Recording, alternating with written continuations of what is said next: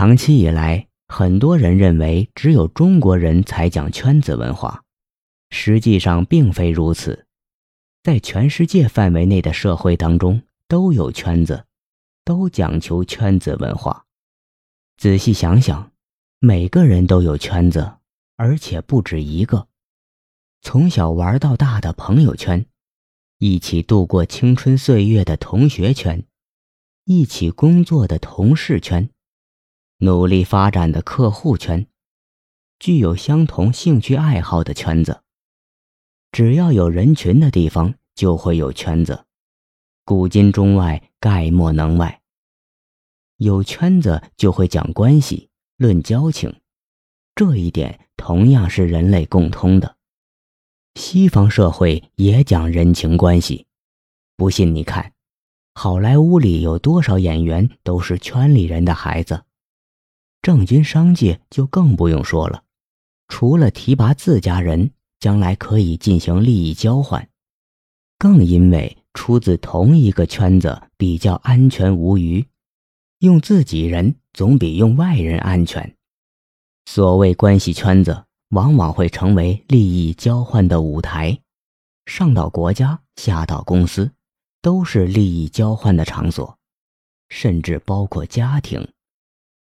以前做钱庄生意的大多数是山西人，现在做放贷、炒房生意最有名的是温州帮的商人。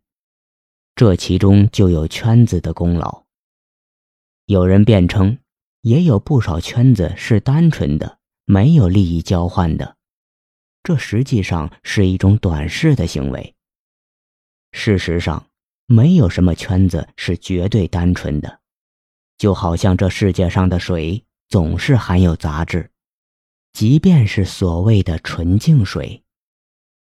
田先生是一名新闻记者。同时，也是一名排球迷。当年他上初中时，就与同样爱好排球的同学建立一个活动圈子。上高中、大学的几年，陆续有人加入这个圈子。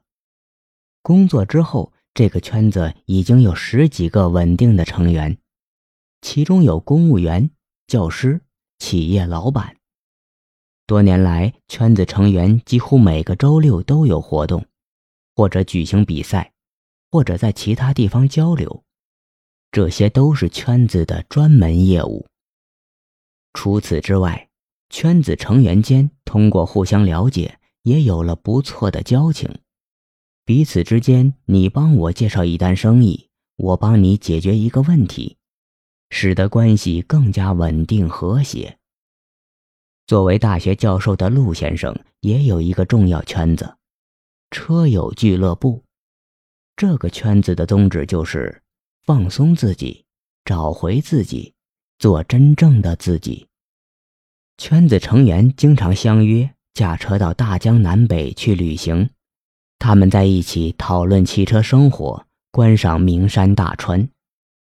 陆先生说：“每一次车队浩浩荡荡地开出去，我们都好像挣脱了平时的牢笼。”抛却了烦恼，在这里没有人在意你的背景，没有人在意你的过去，大家只谈兴趣。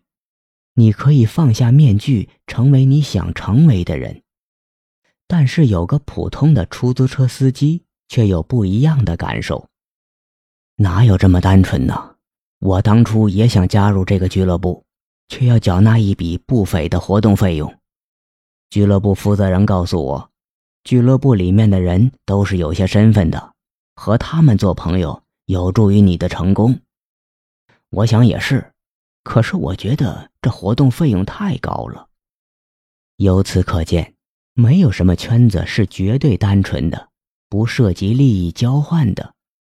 同学会、校友会联络感情，都难免交流一下信息与资源。所谓互帮互助、互惠互利。说穿了，不就是利益交换吗？有的人看不起利益圈子，却不知道自己也身在其中，只不过自己得到的好处没有别人多，收获的利益没有别人大，因而心有怨言罢了。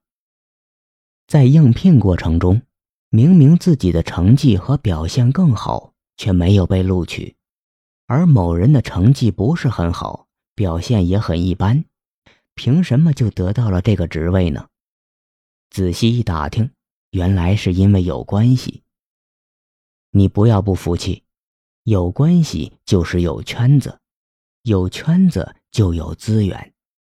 你没有关系、圈子、资源，只有一把力气和满腔热血，以及华而不实的成绩和表现，凭什么征服注重实际利益的招聘方呢？